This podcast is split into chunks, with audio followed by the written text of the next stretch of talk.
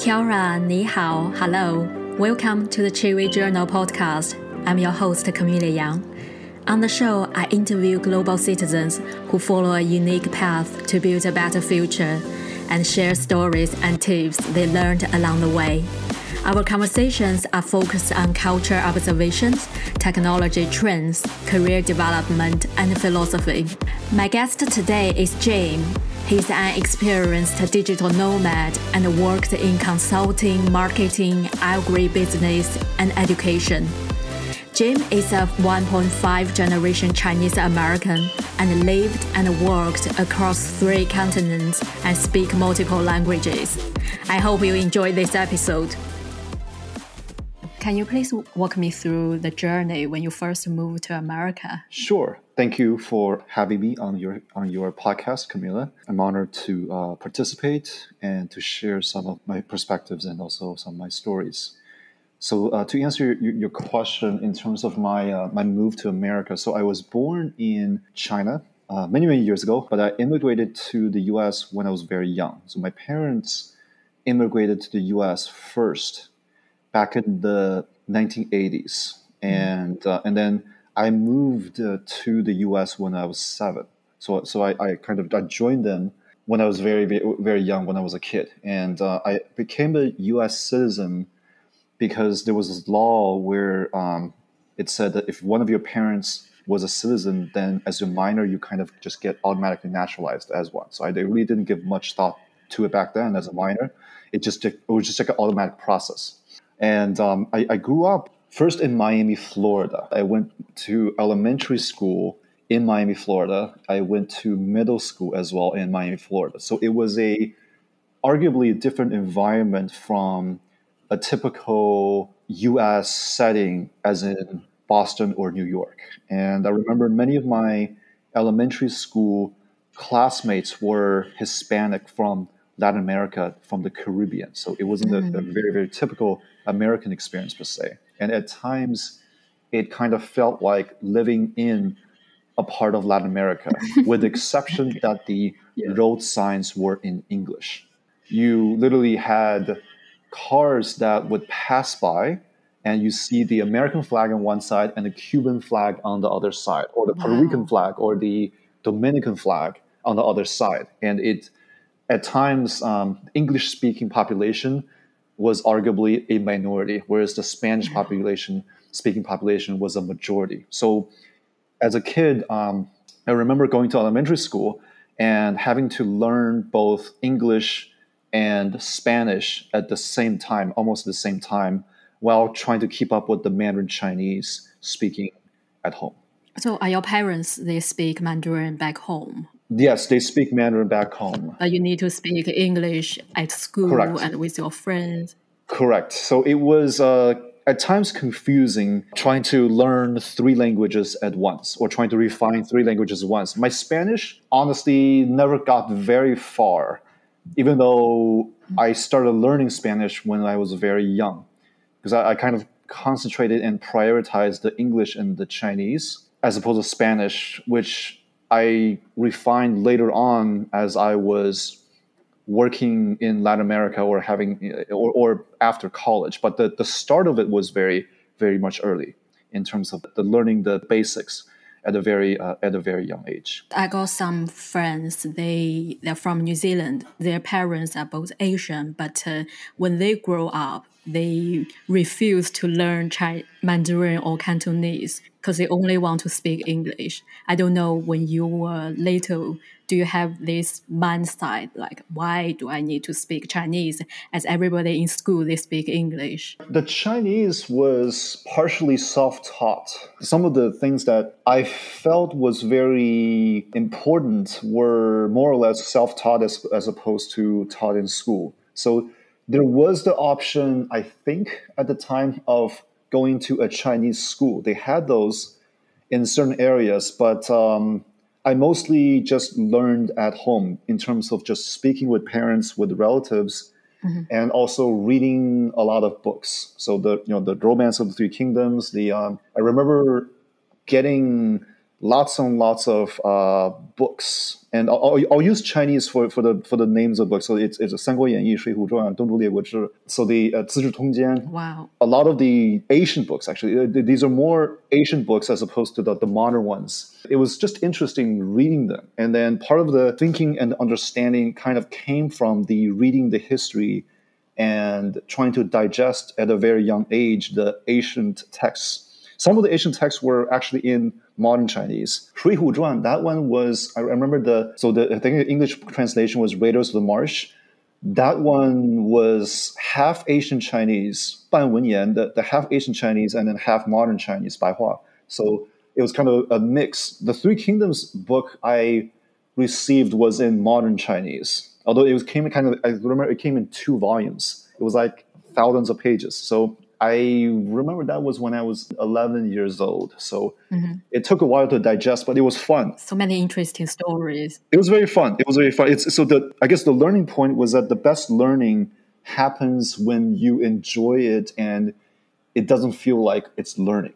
And I think that was the issue I had with Spanish when I was young was because it was taught in school and it kind of felt like very forced in the beginning. So because Spanish, when you learn Spanish the first time, you learn the grammar first. It's one of those languages where verbs and the vocabulary is quite easy, but the grammar is kind of half the battle in terms of the preterite tense, the imperfect tense, the conditional tense, the subjunctive tense. There's so many, just so many different tenses, and that got quite boring to to learn. Yeah, when I was learning English at school, I never had a good score because the grammar part is just so annoying. But so for speaking and writing, I quite enjoy it. But just uh, those kind of grammar tests just not make sense. Makes you don't want to learn it. Absolutely.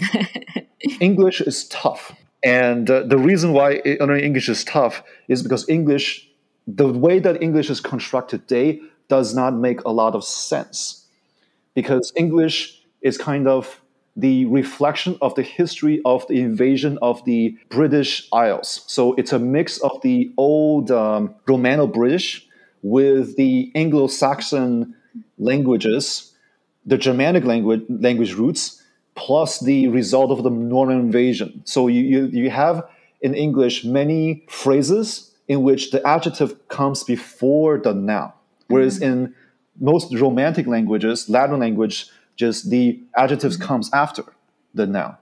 But then you have phrases like attorney general, for example, mm-hmm. in which the adjective general comes after the noun, which is attorney. And the reason is that when the Normans invaded England after um, in, in, the, in the year 1066, they brought with them the the old uh, the Latin mixed with the old French type of language, and it kind of just got mixed with the old Anglo-Saxon Germanic English. So the English as a language, the grammar is not as clear cut and as logical as Italian or Spanish or Portuguese or French or any of the Latin languages.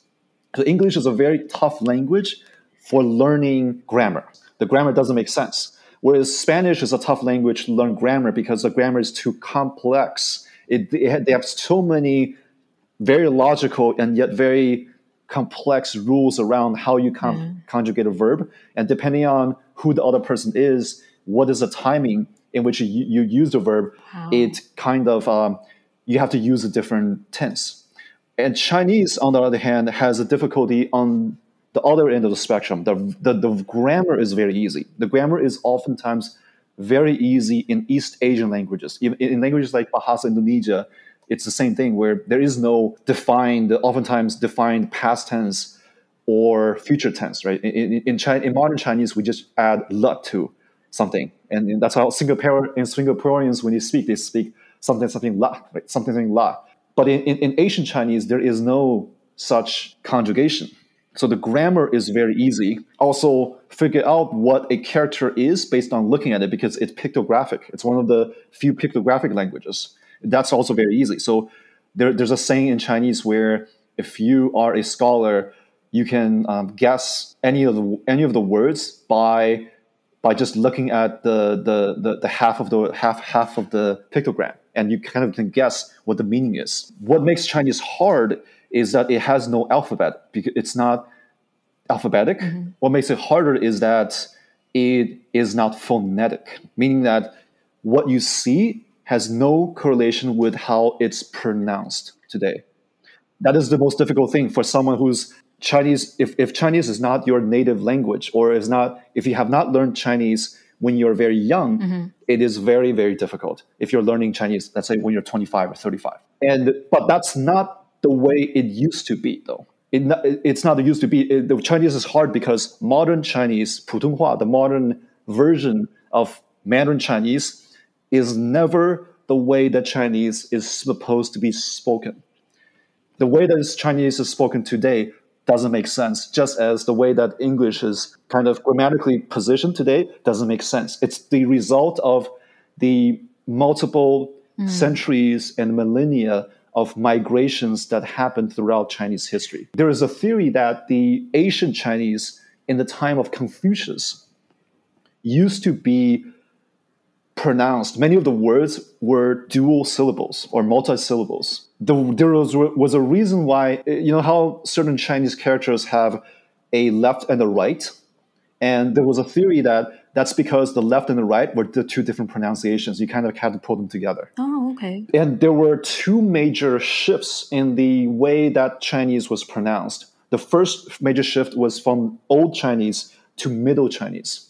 So Old Chinese was from the a, the time of the first dynasties through Confucius through the end of the Han Dynasty. And then the Middle Chinese was developed through the after the fall of the Han Dynasty, through the um, the Northern Southern dynasties towards and it, the Middle Chinese was crystallized around the time of the mm. Sui and Tang dynasties. So when we th- hear people speak Cantonese, uh, Fukien, Minnanhua or Fukien, Cantonese or Hakka, Kejia Hakka, right? These are Mm-hmm. certain dialects, local dialects, that because they were far away from the geopolitical centers in central China, they were able to preserve many of the pronunciations of Middle Chinese. Yeah, true. So, arguably, Cantonese is a more authentic dialect than modern Mandarin Chinese because Cantonese, because of the region of Canton, was far away from the geopolitical center of the time. It kind of was able to preserve many of the um, how many of the pronunciations were ended in Middle Chinese, whereas the modern um, Mandarin Chinese, Mandarin Chinese did not take hold until um, fall of the Song Dynasty, and um, so the so the, the the the second major shift in the way that Chinese was spoken was after the Song Dynasty. So the reason is that from the Song Dynasty to the Ming Dynasty, around um, uh, there was around like hundred years, right? When when the Mongols invaded China, when um, when the northern China fell to various groups, that in that period, uh, through the Mongol invasions, northern China lost about eighty percent of its population. So whenever there is a major shift in population dynamics, when the population is decimated, ways in which languages are spoken can change rapidly, especially with a language like Chinese that is not phonetic. And therefore, there was a major shift in terms of the the um, the dialects. The northern Chinese dialects we know today took hold Yeah. starting around the time of the early Ming Dynasty. Mm, I see. So there, there, there is very arguably little variation between the the um, the some of the northern dialects we know today versus the, the northern dialects in in the Ming Dynasty. oh, Actually, no, I take it back. There are some variations, mm-hmm. but the but the variations are not as much as the northern dialects of the Tang and Song dynasties. So when when people in the capital regions in the Tang and Song dynasties when they spoke, they spoke pretty much closer to how someone who speaks Cantonese today would speak, as opposed to Mandarin Chinese. The, the, the earliest, earliest forms of Mandarin Chinese didn't take hold until the Ming Dynasty. The official languages around the capital regions of the Ming Dynasty was also very different from the Mandarin we know today. It, it, the, the, the Ming Dynasty official dialect, meaning when I say official dialect, I mean the, the court uh, the court dialect, was kind of. I mean, if you follow, like, if you ever uh, hear Chinese opera, it's one of those um, not the Beijing opera, but the one of the southern operas. It sounds a little bit like the southern operas.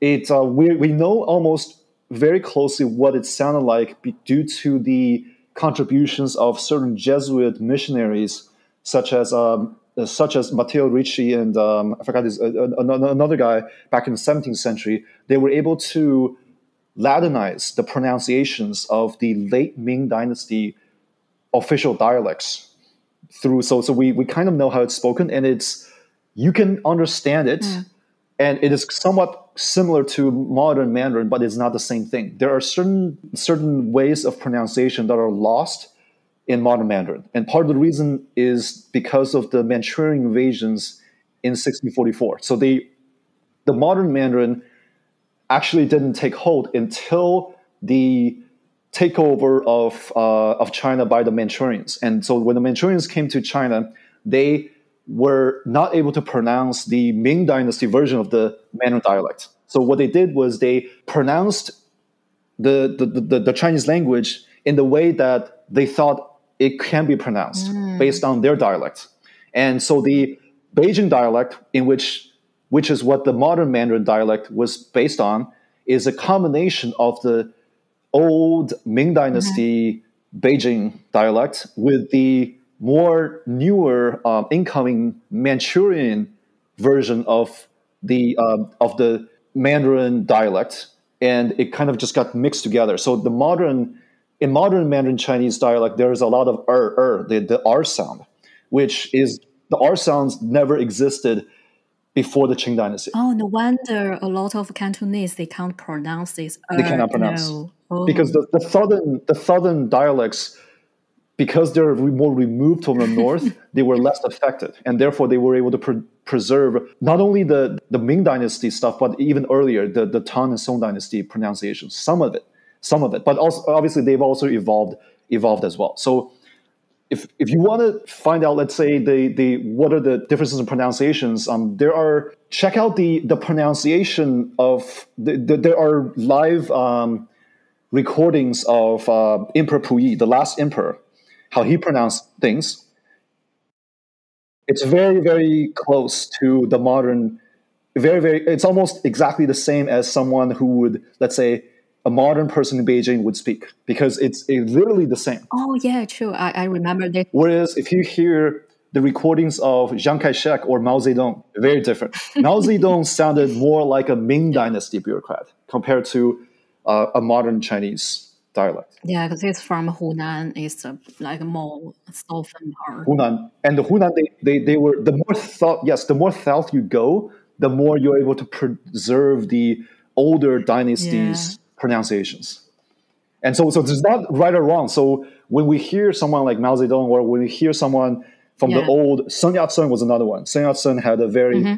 he had a, he was, he was Cantonese. He had a very mm-hmm. Cantonese pronunciation, and so we cannot just say that, oh, no, they, mm-hmm. they could not speak proper Mandarin. It's because they were actually speaking in a more, arguably more authentic version or the older version of the language. And because the language is not phonetic, it kind of changes more rapidly than some of the more Indo-European phonetic languages because the fact that what you see is has no direct correlation with how it's spoken. I found this very interesting when Mao Zedong built the People's Republic of China, he did some revolution to standardize the Mandarin as official language.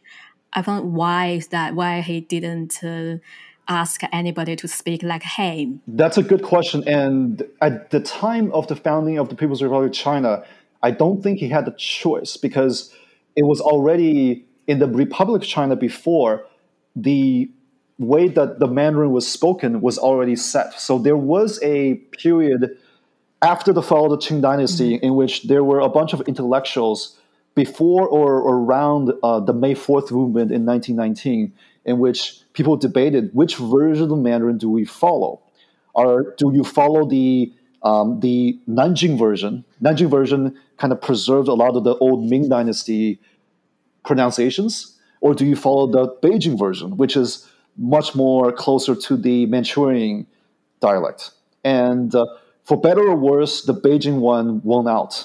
and there was I think there was a vote or something. The Beijing one won by like one or two votes. It's Oh, almost like the same when the when the United States was founded, they had a vote on the national language, and English beat German by I heard there was that's the, a fairy tale. I don't know if it's true or not, but the but the rumor is that English beat German by one vote. So the U.S. could have been adopting German as the as the uh, as the official language, but the English just beat German by one vote. It's almost like the you know again in the People's Republic China founded, there was a vote on which city should be the capital, right? Beijing, Nanjing, or Xi'an. Beijing beat Xi'an by one vote. So it, it's one of those things that had the vote gone the other way, things could have been very different, and we could all be speaking a different version of the language. And uh, you know, it could be you know Americans could be speaking German, Imagine that. Chinese could be speaking the Nanjing Ming Dynasty version Yeah. of Chinese. And that's what the version that people are going to be learning. So it, it's all perspective, right? It's all perspective. It- you know, we think that when we hear playbacks of the Ming Dynasty dialects or when we hear Cantonese, we think it's weird. But you know, sometimes it's just that the angle is different. And what we think is weird, they think we are weird, right? so it, it- it's, it's, it's all about perspective. True. So, how many language do you speak? so I learned. I, I, I, I'm not sure if I can speak at the same time. Well, although I, I can, if, if you give me like a mm-hmm. couple of days to review.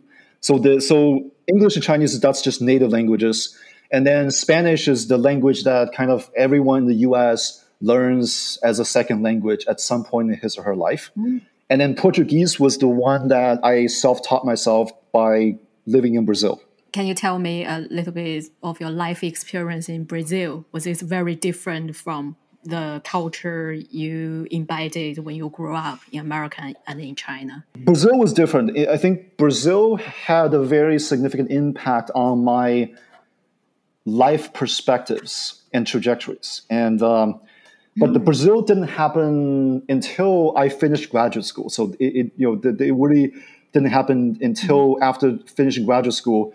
And the inspiration was actually during graduate school. One of my professors took me and a couple of other friends to visit her friend her friend's brother was the referee of the 1978 World Cup final between the Netherlands and the other Argentina, and Argentina beat the Netherlands uh, in, in, in that World Cup final.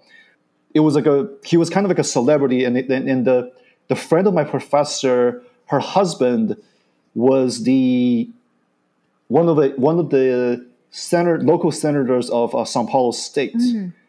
This was Sao Paulo, Brazil, and uh, so we had about twenty people with a professor. We're visiting the, this this this person who we didn't know, but we knew that the that the brother was very famous for football reasons. And the twenty of us thought that you know we felt bad. We're never going to fit in this this this person's flat, but but you know we didn't want to offend the mm-hmm. person, so we, we we ended up going to the place and visiting place. And the shock was that every one of us pretty much just we're, we're all kind of in the one corner of a very large balcony, which was a part of his of this person's very very large flat, and we were we're just like in shock and awe in terms of how big the place was. And I remember looking just looking up at the expansive Sao Paulo nightline at the time and telling myself, okay, this city is essentially endless. I am shocked and I am awed by the endless nightline sky of this tremendously awesome city. And there I told myself, you know, Jim, I have to find a way to come and live and work here for some time. So I made it a goal. Yeah. You know, post graduation, self taught myself a little bit of Portuguese, and then uh, convinced the. I was working for a multinational at the time, so I, I, I, I annoyed the vice president of HR enough that she allowed me to transfer to Sao Paulo, Brazil, and which it was a Brazil was a great place to live if you are a extroverted person, if you're an outgoing person. It has uh, Sao Paulo had arguably the best uh, nightlife. You know, Buenos Aires was good. Buenos Aires, Argentina was good. I gave it like Buenos Aires maybe maybe mm. a, a 93 percent mm. or 95 percent. Sao Paulo was kind of like a 99, 98 percent in terms of nightlife. It was amazing, amazing, just amazing in terms of the openness of the people and mm. just the general cosmopolitan environment. It was very much a melting pot on the same level of a New York City in terms of the diversity of the people. It had the largest concentration of Japanese outside of Tokyo or outside of native Japan. And uh, being Asian was normal Mm-hmm. there. And there is very little discrimination. And there's also, you know, one interesting thing about Latin America is that people are so kind of mixed already in terms of their cultures, their backgrounds, and their ethnicities, in that it is really a melting pot, especially you know going to a city like Sao Paulo, going to a city like Rio, it is really a melting pot. And, and you know, arguably Brazil has more diversity than the United States than Canada in terms of how many just different people from different backgrounds and different cultures end up there in just one giant, gigantic melting pot of sorts. And um, it has a very, very, also very distinct culture that is also form- formative and d- that kind of derives its, uh, its, its value from this melting pot of peoples and original cultures from, from, you know, from Africa, from Asia, from Europe, and other places. Yeah, I think if you look at South American history, I found it very interesting. There is a very close connection between Peru and China, and also the Brazil and Japan. Do you know what's the Yes. reason behind that? I, I cannot say too much about the Peruvian one since I, I'm not as familiar with Peru. So I can only just talk about the places I've been to or lived in. Brazil, uh, there had been a major migration of Japanese to Brazil since the I think since the Meiji restorations. So we're, we're taking, looking at the middle to the late 1800s. There was a what I heard was a nonstop migration. I don't know how they got to Brazil because it is very far to go from Japan to Brazil. True. You had to kind of go through San Yeah. Francisco, I think, but they made it to Brazil. And the reason was because um, there were states in Brazil that needed Japanese laborers, and the earliest Japanese were there to build the plantations. It's kind of similar to how when the Chin- the earliest Chinese migrants to the United States were there to build the railroads in the in, in the in the very in the middle to late uh, 1800s. But uh, I, I cannot talk about Peru, Peru, but I can talk about Panama. Panama is um, one of the countries where you see a lot of descendants of the Chinese immigrants. One out of ten people in Panama is Chinese. So I, I, I, I was uh, involved in this assignment. So my so I, I was working for the smart city infrastructure transportation division that we, we kind of we kind of were in charge of the entire Central and South America for for for a company in that business area. And so so at one time the the vice president I was working for he sent me to Panama because they had a recent election and I had to go and audit them audit the company and make sure that the new administration kind of didn't find any fault in our projects because our project was signed our projects were signed by the previous administration. And when there was a new administration right there's a change of power so i had to make sure and go there and all the things and make sure that everything was, was, was well in place so he sent me to panama i flew to panama and one of the things that shocked me when i visited you know, panama for the first time was how many people there were chinese like essentially one out of 10 people were chinese essentially and I never seen so many Chinese people who spoke such fluent Spanish ever. It was amazing. Just like how you know in, Oh, wow. in, in, in Brazil, I never never seen so many um, Japanese people. When I say Japanese, I mean Japanese Brazilians, Mm-hmm. and when I say Chinese, I mean Chinese Panamanians Yeah, because they, they, they're like this. They're yeah. the fourth, fifth generation descendants already. But I've never seen like so many Japanese speak so fluent Portuguese. I've never seen so many Chinese speak so fluent Spanish. It was shocking. These are descendants of um, people who migrated to Latin America five or more generations ago. And the, the earliest, the Chinese who came to Panama were there for the canal. yeah, They were there because they were uh, people from the Canton regions, Guangdong regions, who were, were there to construct the canal and just stay there. They, they were they were and then their descendants kind of just were um, remained there, and some of them intermarried, others didn't. But they you know they're probably their identity is probably more Panamanian.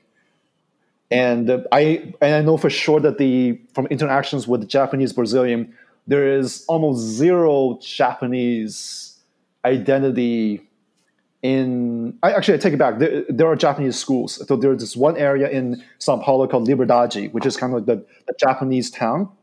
And then the in, in near Liberdade, you know, there was also the Koreans, the Chinese, the all the other East Asians establishments as well. But Liberdade was the biggest one. It was the Japantown. Mm-hmm. So there are like Japanese schools and all that. So no, so I take it back. There is the preservation of the culture. But for the most part, like you know, if you're working, you know, I have many coworkers who are Japanese Brazilians. You know, when I interact with them, it is basically talking Brazilian. to a Brazilian in terms of you know mm. the the there's no we would talk about Pele versus Maradona, right? He will always say Pele, right? He will never say Maradona. It's it's it's the the, the Brazilian identity and in, in, in, because we're talking about like third, fourth, fifth generation. There's very little difference between a Japanese Brazilian and a I don't know Italian Brazilian or German Brazilian. There are a lot of uh, yeah. Germans and Italians who moved to Brazil in the in the late 1800s and also after the, the Second World War. And again, there is not much arguably German about them. Uh, they're much more Brazilian. You know, they, they, you know, when we interact, it's all Brazilian, right? It's all Brazilian. But but but you know, mm-hmm. the, it, it's quite contradictory because yes, you know, if if you're in a in the office setting in Sao Paulo, you know, there's the, yeah. the Japanese Brazilian, there's the Italian Brazilian, there's the Portuguese Brazilian, there's the um, there is the the German Brazilian, but there are also like ethnic conclaves as well as just as in any country. And there is there's one place in Brazil called Blumenthal, I think, if I remember correctly, or, or something like that. It's a, it's in a different state. And mm-hmm. what I heard is that I've never been there, by the way. What I heard is that people in that town only speak German. They've only always only speak spoken German, and they have some of the best Oktoberfests in all of the world. It's, it's almost like in in in, in, the U, in America if you go to New York and if you go to Flushing in Chinatown, there are people who live in Chinatown in Flushing who've never spoken a word of English all of their life. And they survive and, and they thrive. And you have that. And that's fine. And that's fine. And, and it's just it's just the incredible diversity of the world and how we cannot really essentially label people or peoples to be like A or B or C. And you know, the reality is that people exist in this very random and diverse manner, no matter where you are. Exactly. That's what I found when I travel to anywhere. People will, when they see my face, they will say, "Yeah, where are, where are you from?" If I say I'm from New Zealand, they will say, "No, you are not. Where are you originally from?" Because they all have the stereotype, and they expect your behavior it would be more like Chinese you lived in so many places. Do you find it very offensive when people just uh, label you as a like Chinese because you have an Asian face? To be honest, it really depends on the location. Mm-hmm. So in the U.S. I know that there are a lot of racial tensions mm, yeah. and uh, anti-Asian violence that's unfortunate right now. But for the most part, uh, I think again, I may be generalizing. It's more when people in the US ask where you're from, they actually expect you to tell them a state. Like, are you from California or are you from Illinois? So, when, so the, there's the one thing that when people in the US talk with another person in the US, yeah. and this doesn't matter if you're a citizen, if you're permanent resident, if you're uh, on a on a work visa whatsoever. It's more most people would answer by saying the state you're in. So I, when I'm in the U.S., I always say when people ask me where you're from, I say I'm from Illinois. I'm from Chicago. Chicago is my hometown. And then we'll, you know, I will talk about the Chicago Bulls. And the other person will talk about the Mets or the Jets or the Warriors or whatsoever, and we'll talk about the sports teams. And and the, the way that the U.S. culture kind of works is that you talk about your home state, I'll talk about my home state, and then we then we can talk about sports. And we all love to talk about sports. That's how the like U.S. how things work uh, in, in many cases. And then in Brazil actually when i mm-hmm.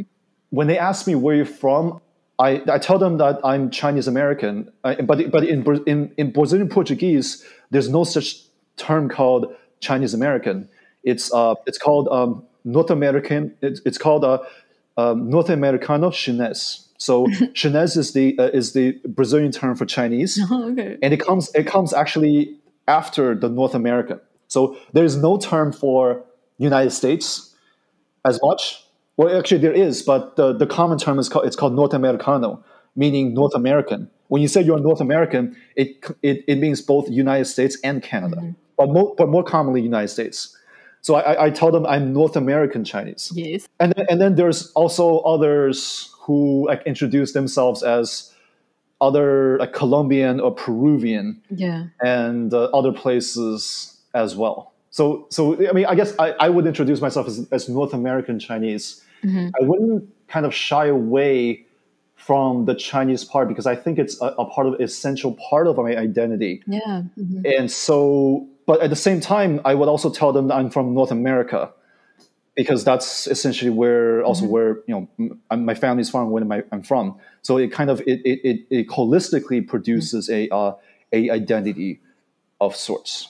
Because I, I oftentimes I have to offer like I am the one who proactively tells them I am North American Chinese because if they don't if I if I don't offer that they sometimes assume I'm Japanese they think I'm Brazilian Japanese. You know, so so the so they would assume I'm Brazilian Japanese ex, until I tell them, you know, I'm a American Chinese or I'm a North American Chinese. and, and in that case, they go, ah, okay, he's a foreigner. He probably doesn't speak the language as much, or he's trying to learn the language. So let's be easy on him.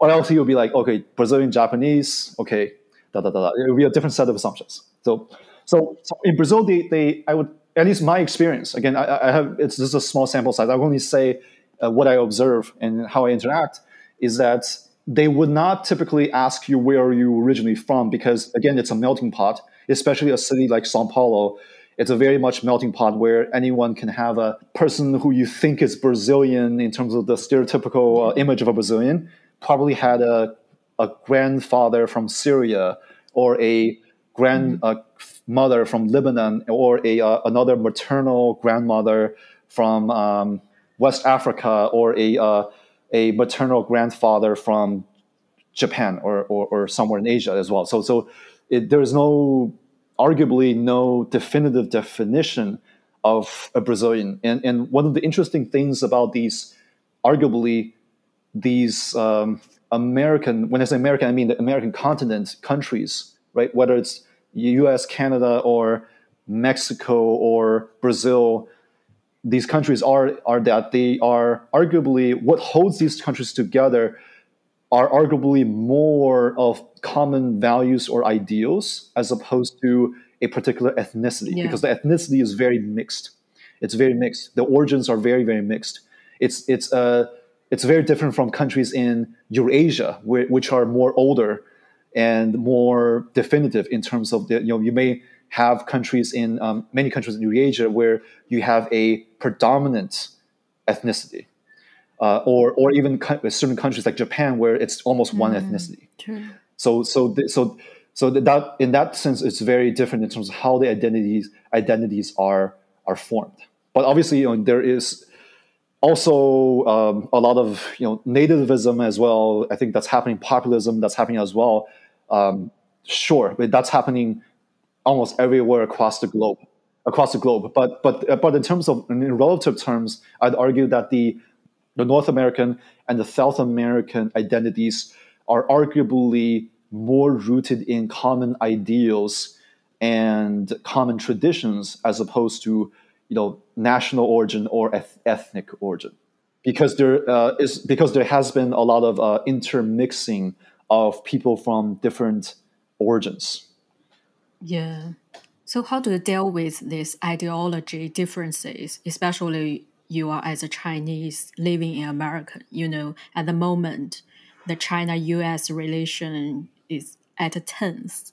And even for me, when I consider my next destination, I w- I need to consider about the China, like Australia or China New Zealand relation, because uh, you know some racism activities might happen on on myself. Yeah, I know it's a very big question. it's a rabbit hole uh, to be honest it could be a rabbit hole and, and, uh, and there again i can only speak in terms of what i observe and places i've been so it's a small Yeah. sample size to so just to uh, to i, I want to uh, just to say that so again, this is uh, just my perspective, and I want to preface this saying that this is I, I, don't want this to go into a geopolitical discussion that could be potentially dangerous.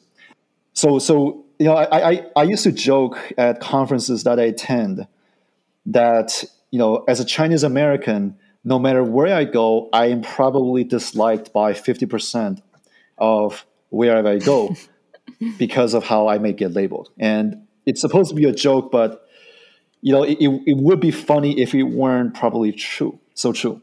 So, so, so in a nutshell, it, I don't think I, I, don't think this is a good time for the Chinese American community in general. Mm-hmm. Uh, I don't think it's a good time for the Asian American um, community in general and the Chinese American community in particular. And I think Balaji actually also in his podcast he, he's spoken about that how it's going to be tough for Chinese Americans, especially in the coming couple years. And I agree with that. Uh, in terms of your question about how like those experiences in America, quite honestly, I can't really speak too much about that because I have not been back in America for a long time. So I haven't been back in the US since 2016. I made a promise to myself as long as Donald Trump was the president of the United States, I would not set foot in the United States. because there were a lot of people when, when Trump got elected, and there were a lot of people who were saying, you know, Trump is elected, you know, I want to, I'm going to move to Canada, or I'm going to you know uh, get out of here and, and go to uh, I don't know yeah. somewhere far away, right? But people don't do it. So mm-hmm. I, I, mean, again, I, I want to be a living testament that this is not as hard as it seems to be. So long story short, uh, at the time I, after leaving Brazil, I went back to the U.S. to visit my my uh, mother for about a month, and I went ahead. I went to Silicon Valley to visit some friends in San Francisco, and then afterwards, I bought a one-way ticket to Bali, Indonesia, and uh, I have never, I have not been back to the U.S. since 2016. I have heard that, that it could get bad depending on where you are. From some of my like Asian American friends, Chinese American friends, but I have not personally experienced it because I was have not physically been back in the states since the time of Trump's election. Um, but then that said, you know, uh, I have also had uh, conversations with friends who say that it's a little bit again, you know, you know how the news kind of can make things very much uh, mm-hmm. hyper. But, but but I do fundamentally believe that things have been worse than before. You know, it's been hypercharged, especially after the pandemic. You know, in terms of you know, what everyone consumes in the news in terms of the the violence, and and this is I think not just against the Chinese Americans, but I think in, against Asian Americans as a community, it's a tough time for Asian Americans as a whole, which is again, it's unfortunate. And yeah. I do hope and sincerely hope that for the Asian American communities, for the Chinese American communities, that mm things can improve and get better. Because um, I think uh, I, I, hope for peace, I hope for prosperity, Definitely. and I hope for uh, better harmony and equality for, for all peoples before 2016. So I can't speak for experiences like before 2016, right? When I was in the US, growing up in the US, I think that, uh, I mean, yes, there is always going to be some level of racism if you mix like so many people from different ethnicities together. But I think mm-hmm. um, much of that is also quite innocent stuff in terms of it may be just ignorance or you just haven't really learned about things. There isn't arguably like a bad intent per se in many of the, these instances. Um, and some of it, it, could be very, very innocent. And yes, I mean, there had been like few isolated incidents. And surprisingly, like these incidents are often in the major, the most, um, one ha- once it happened in New York, when I was visiting New York, once it happened in San Francisco, in California. And it's interesting that now these are the places where it's the most diverse right? It's the biggest melting pot of sorts. Mm-hmm. and uh, i remember like when i was working in the american south i think people were so conscious or so careful about these kind of things because it's not as diverse that i think people really really really really, really uh, made it out of the way to be extra nice yeah. to you and this, they're not just extra nice to me as an asian american they were like extra nice to the Midwestern Northerners who've like moved or are working in the South as well. And they, it's just like a level of Southern hospitality that was pretty amazing as well. So, so I, again, I, would be very, very careful to give anyone like the, the racist label because I, I think it's also very unfair uh, when people just nowadays just throw the racist label at anybody who they feel displeases them as well. And that's also quite dangerous and it causes a lot of conflict as well. Arguably, you know, as an Asian American growing up in America, I have been on the receiving end of just, I guess, stereotype working in a positive way. I remember having a math teacher in high school who could not imagine giving me a B in math because he thought that would have been crazy because he was really afraid that I would commit suicide so if I ever got a B in math. Yeah. Really. And he was he, he went out of his way to create opportunities fairly though. Mm-hmm. He, you know, those were all fair opportunities for me to kind of raise my grade to at least an A minus because he could not imagine giving an Asian American kid a B in math. That would be just unthinkable. How do you characterize that kind of behavior, right? So, but but for but for the most part, I think growing up, um, I would not say that it has not been a case of like let's say ex- experiencing a lot of racism. Mm-hmm. Um, but that's also again I may I may also talk about in terms of a small sample size. Um, you know, I've I've attended uh, schools, summer schools that was almost entirely African American. As mentioned earlier, uh, uh, elementary school, middle school, we had a lot of uh, Latin Americans, also mm. um, kids who were like the sons and daughters of immigrants from the Caribbean as well. In the high school I attended, were heavily in the Eastern European descendants um, in a way that you know America itself is a melting pot of sorts. So you know, again, at least growing up, I personally never felt that I was intentionally discriminated against because of my ethnicity or where I was, where my ancestors were from. Mm. Um, there were people who were curious to learn more about my ancestry, yes, but it was never the source of overt intentional discrimination and partly also because many of the people around me, whether they are teachers or professors or classmates or friends, they themselves had ancestry from again from uh, Africa, from mm-hmm. uh, the Caribbean, other parts of Central and South America, or uh, many of them had Jewish ancestry. And, and, and, given the Jewish diaspora, right, it could be anywhere from the Middle East to uh, Eastern Europe. Uh, there were many, I had many friends who had uh, ancestry from Russia, from Ukraine, from other part, Poland, other parts of Eastern Europe as well. So, uh, and also Asian American friends from um, from China, from uh, with, with again ancestry family from China, Korea, Japan, and other places. So it has always been a fairly diverse uh, diverse background. But I want to I want to go back to your your uh, question about the particular U.S. China relations, and this is a rabbit hole. So I'm not an expert. I don't claim to be expert. There are too many people claiming to be experts. I'm not one of them. I'm not. I will not try to take sides uh, in this discussion. I'll try not to, and um, I don't. I don't want to. This try. I'll try to not make this a, a heavily political or geopolitical discussion. Since again, I hope that again this podcast episode is is also um, consumed by a wide variety of audiences as well. I want to make, uh, in general, three uh, three points. And and again, before I, I, say that, there seems to be a lot of uh, con- cognitive bias. I think in, in whenever the, the, you know this conflict or this uh, discussion um, comes into into being, and there are so many articles, uh, so many things that get written, and you know, it, it actually saddens me a little bit when I remember back in the old days, like ten years ago, when I opened up LinkedIn you know, or Twitter, right? Twitter was all about startups and digitalization, and mm-hmm. LinkedIn was about business deals and finding mm-hmm. jobs and business opportunities.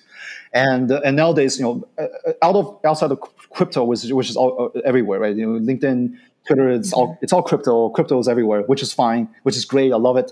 But um, but but the, the unfortunate thing is that the U.S. China thing kind of has uh, also become more and more a prominent uh, part of at least my um, LinkedIn and Twitter feed for some reason. I don't know why, but it just it just happened, and I, I just it, it's, it's mind boggling how uh, you you have these seemingly very professional professionals just suddenly make a very drastic political comment about something. That's very extreme. On one side or another, I don't want to comment, but it's just a mm-hmm. it's a quite disturbing phenomenon.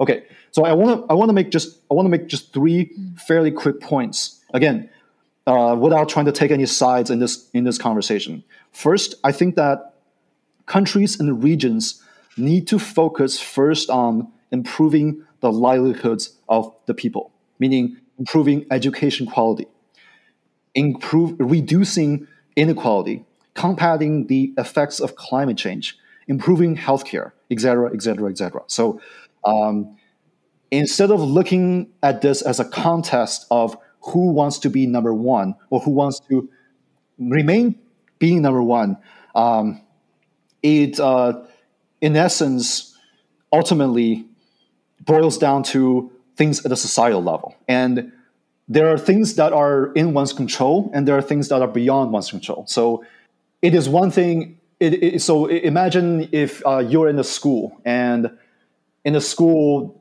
um, for the past semester, there was this one guy who was the biggest and tallest, strongest person. And now suddenly someone else comes who looks very tall and strong. And, you know, is it going to be a fight or can there be peaceful coexistence? So, you know, again, empires and hegemonies come and go, mm-hmm. but ultimately it's the societies. It's the, uh, it's, you know, no matter if it's one um, classroom head or two people who are uh, both classroom heads. Ultimately, it's about getting good grades, right? So uh, it's not about who is the strongest mm-hmm. or who has the biggest muscle. It's more about who can essentially uh, take care of his or her own body and well-being and get the good grades to go to a good school. So, sorry, I'm just using a classroom analogy, but ultimately, it's about society and whichever society can re- better reinvent itself, can improve education quality,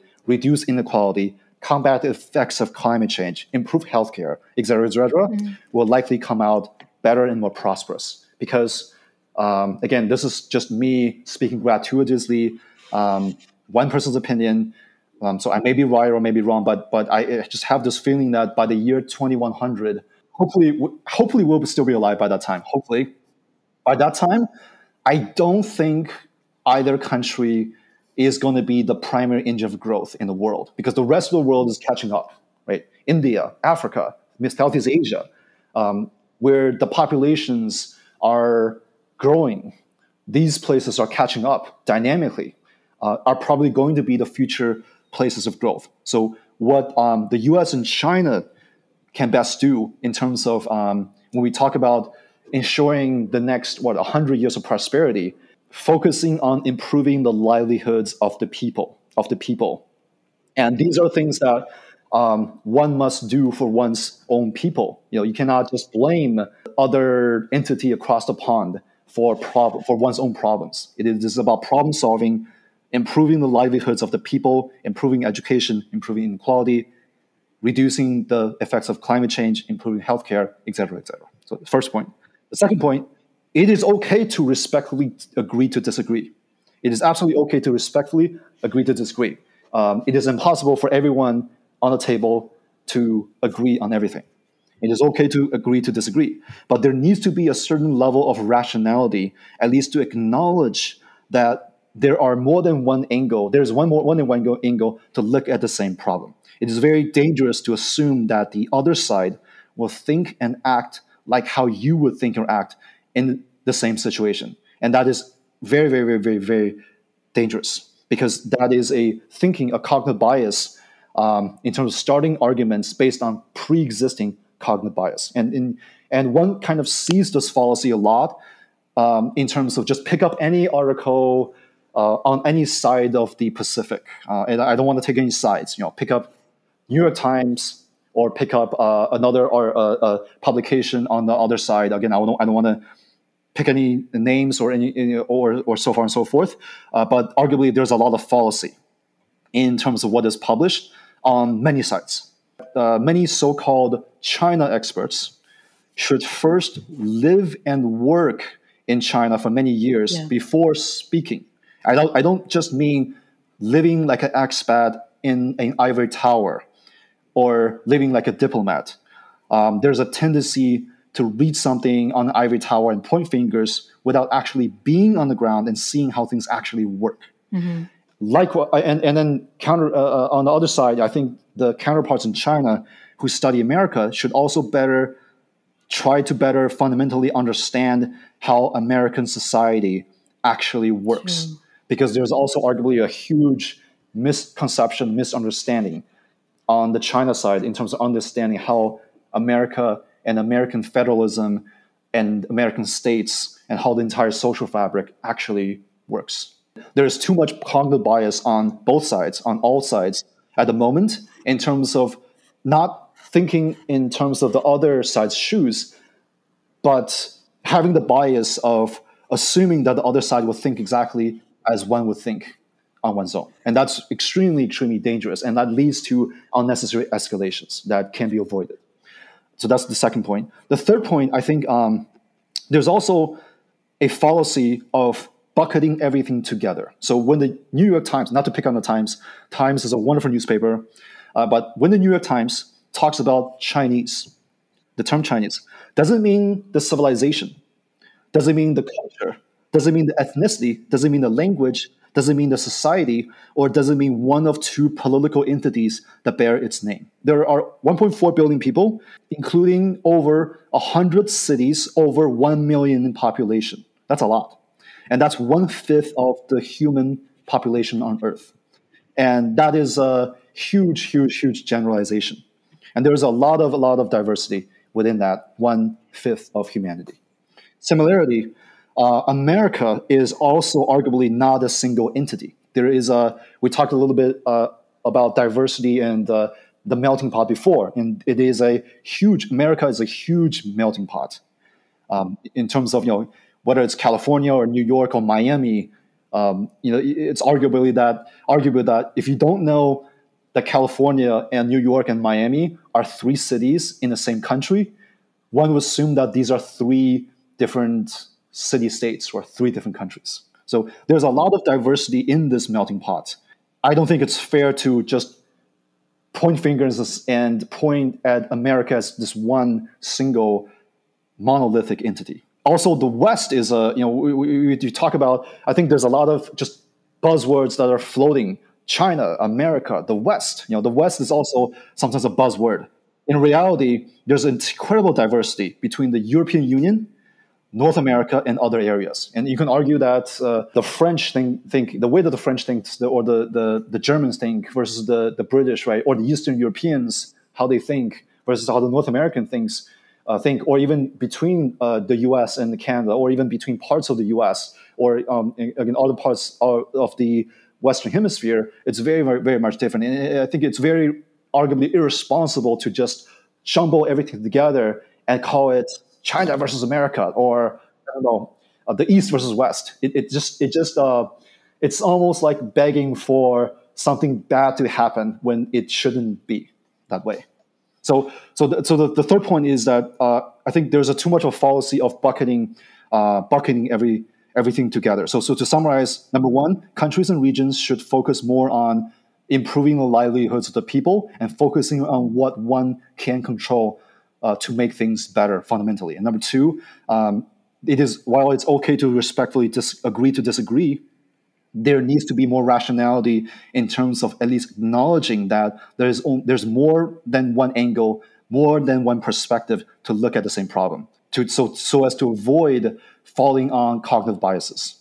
And number three, try to avoid the fallacy of, of just generically bucketing everything together when um, the world is such a diverse place of diverse people and diverse thinking. Definitely. Well said. On the individual level, how do you suggest them to cultivate the global mindset? That's a very good question. So, to build on the previous uh, ideas, I think in order to build a, a global mindset, there needs to be an ability to live in different places and interact with different people. The, the, I, this is a question I often think of. of you know, my, my son was born last year during the pandemic, and you know, oh, I, oftentimes, thank you. When I look into his eyes in the morning, you know, I wonder what kind of world and what kind of future is ahead of him. He is someone who is likely to live past the year 2100. I hope, I certainly hope, you know, I, you know from a probabilistically life expectancy wise, I hope, I, I think that there's a highly chance, high probability that he'll live to the next century. So the, the, the future is a, is a very important um, topic. Global mindset as well. I, I really hope that my son can develop into someone who has a fundamental global mindset. So I think the first point is one should develop abilities by trying to live in different places and interacting with people who are different from who he or she is. And I, again, I don't mean just by being an expat in an ivory tower or a diplomat who's kind of limited to everyone who looks the same as you are. But you really have to essentially immerse yourself in different places and in different communities. And the more different from you, who you are, the better. And the more, the younger the age in which you do this, mm-hmm. the better. And each of these places and communities kind of create experiences that form a part of who you are. And, and you know, can I use you as example? Um, because I remember um, reading your introduction in the 1729 community, or you were uh, born or built in China, but then uh, yeah, made in China. In China. Thank you. You're made yeah. in China, but you were in, assembled in assembled in New, New Zealand, Zealand. and then formalized in the UK. And that's beautiful. That's a beautiful, beautiful introduction and analogy because the places where we are and the people we interact with, the experiences that we have in these different areas together mm. form the melting pot of who we are. You know, each individual is essentially a melting pot of his or her diverse experiences. And the more diverse the experiences are in more areas around the world, arguably the more global your melting pot becomes. That's the first point. The second point is that a global mindset oftentimes requires a certain holistic thinking and holistic objectivity. I think, I think that for global organizations, communities, and individuals to thrive, uh, one should develop the, again the ability to hold two or more seemingly opposing ideas or viewpoints together in a spectrum. There is um, arguably a nearsighted tendency for individuals, communities, or even organizations, even nation states, to selectively bias what is in their own proximity and narrowly assume that this selected sample size represents the world view. However, more likely, mm-hmm. when you see someone as foreign, chances are there is someone on the other side out there who sees you as equally foreign. This, this applies to individuals, applies to communities, applies to companies, organizations, and even to, I think, especially to nation states. And uh, so there, there needs to be essentially, I think that in the future, for a global citizen, for a person who wants to thrive, I guess, arguably in the 21st century, one should try to, and this is hard, this is really difficult because we're all products of our own environments, but one should strive or at least make attempt to try to hold two or more seemingly opposing ideas or viewpoints together in a spectrum and see them in as a spectrum as opposed to absolute black or white. This is very hard to do. And politicians fail, leaders fail, CEOs fail. Um, most of us fail at this in one form or another because we're all products of our upbringing. We're all products of the environments that we live in. Exactly. So, what would you like to achieve for this lifetime? Uh, what project are you working on? Number one to just stay stay alive i guess stay alive yeah. to be yeah. able to breathe as much oxygen as possible yeah. that would be good and then i think from a from a family perspective uh, to also ensure the uh, survival and prosperity of uh, of the wife the the child and the family and also i think uh, from a and from a more career level so um, so i'm a partner at a education consulting firm and a project-based learning company, what we do is that we primarily work with uh, high school students in Beijing and Shanghai, but uh, including many who go to like international schools. but we also have students who are from like who are American, Canadian, South African, Singaporean, British, for example. And our goal is to essentially uh, develop more compassionate and open-minded global citizens, which I think um, is especially needed in this upcoming age of potential upheavals and uh, tensions. And I think the more global citizenship, more people who understand better or better understand or who can be more open minded to how other sides can think can potentially thrive more and allow the world to be a more peaceful place.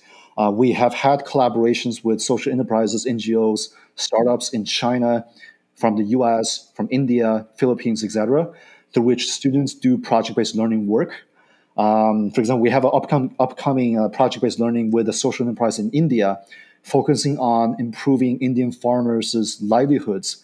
And our students will be working on projects to co-create podcast episodes interviewing Indian farmers. From a general perspective, again, I, I, uh, I hope to survive uh, long enough to hopefully see a better world. And, uh, and, and, and I think this is where 1729 comes in. I know, Camille, you have spoken to many uh, amazing individuals from the 1729er community. Mm. Again, when I think about my son, uh, he was born last year, I wonder what kind of world awaits him. And, and I sometimes become unsettled. And the 1729 concept from Balaji and the 1729er community makes me believe that there's potentially hope. You know, I, I, I first heard about the 1729 concept from Balaji's podcast with Tim Ferriss, like with everyone else or most people have, you know, it, we started with this, this Tim Ferriss podcast with Balaji, and his ideas around startup cities,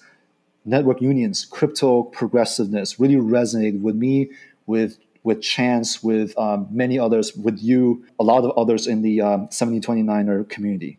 You know, I love the community because it's a it's a congregation of nomads, misfits, yeah. third culture kids, tech progressives, idealists, dreamers, global citizens. In the world that is kind of arguably showing cracks post COVID, and that's arguably dangerously becoming bipolar, in, in, which you know again you see these almost seemingly irreconcilable rhetoric that's coming mm-hmm. and becoming increasingly black and white on both sides and, and, many sides, and in which you know millions of people as well as communities, at least here in Southeast Asia where I am in right now, are finding themselves arguably dangerously stuck between these like impending supercharged colliders that is out of our control in a way. I mean, whether you your individual or your community post COVID, you kind of see these cracks that are there, and you're wondering how can we fix these cracks and make the world uh, arguably a better place than it was before. And so there's that concept with, with 1729, 1729ers of trying to collectively build a Linux, if I can use this analogy, a Linux of systems and solutions mm-hmm. that's kind of organic for a more humanistic future by looking at startup cities. And essentially, you know, at the bottom of it, uh, I had a conversation with Zach, who I think will be uh, one of your podcast guests. And he, Zach has amazing ideas around cities and how the ultimately the problem solving happens at the municipal and the city level. You know, by looking at startup cities, network unions, uh, at DAOs, and the future of education and work, and how can we, as a collective of global citizens, of misfits, of digital nomads mm-hmm. from all over the world, come together online and have these kind of constructive discussions to maybe take things a small step. We're not again. We, we probably won't be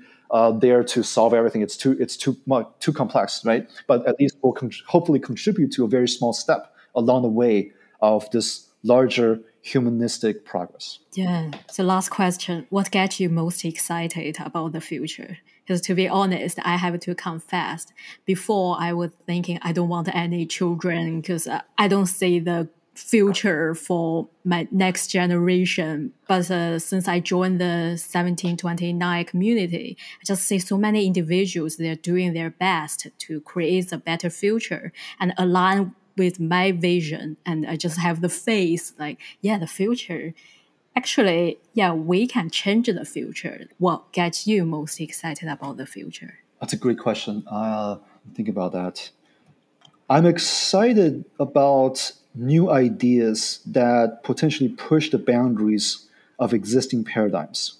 So in that line, just like you, like Chance, like Zach, like Joel, and like uh, many others in the 1729er community, I'm um, very grateful to uh, learn and to be a part of this wonderful community of thinkers, doers, and dreamers. And um, you know, I'm learning every day. Uh, it's it's oftentimes overwhelming in terms of the amount of, of knowledge and, and and material that's there. And that's I think there's crypto curious who's coming together with a lot of crypto stuff, and there's there's uh, Greg who's amazing in um, in aggregating a lot of these uh, of these knowledge areas and libraries. You know, kudos to him. Amazing. Um, I, am not sure if you have talked talked to Greg. He's he's just got a amazing energy, and um, of course Chance, who's been just amazing with aggregating all this information. I just I wish my brain. I could be smarter, and I, I wish my brain can be faster in processing all this information. You know, and I can learn more and learn faster. I, I wish I wish like if I had a genie's lamp, that would be one of my wishes. If I can if my brain can be more like a supercomputer and be able to observe all absorb all of the wonderful information that's that's been like posted on a daily basis on the on this community that'll be that'll be awesome. And uh, i'm excited about learning. I am excited about these new ideas that i learn uh, that i hope i hope as a community as a community because it's not one individual cannot do this alone. As a community um, these ideas can be balanced, refined, together push the boundaries of existing paradigms. Thank you so much for your time today. I learned a lot. Thank I, you. I'll definitely invite you again to talk more with topics because so many things I want to talk with you. I'd love to. Uh, anytime. Cool. Thank you very much, Jim. Thank you very much, Camila.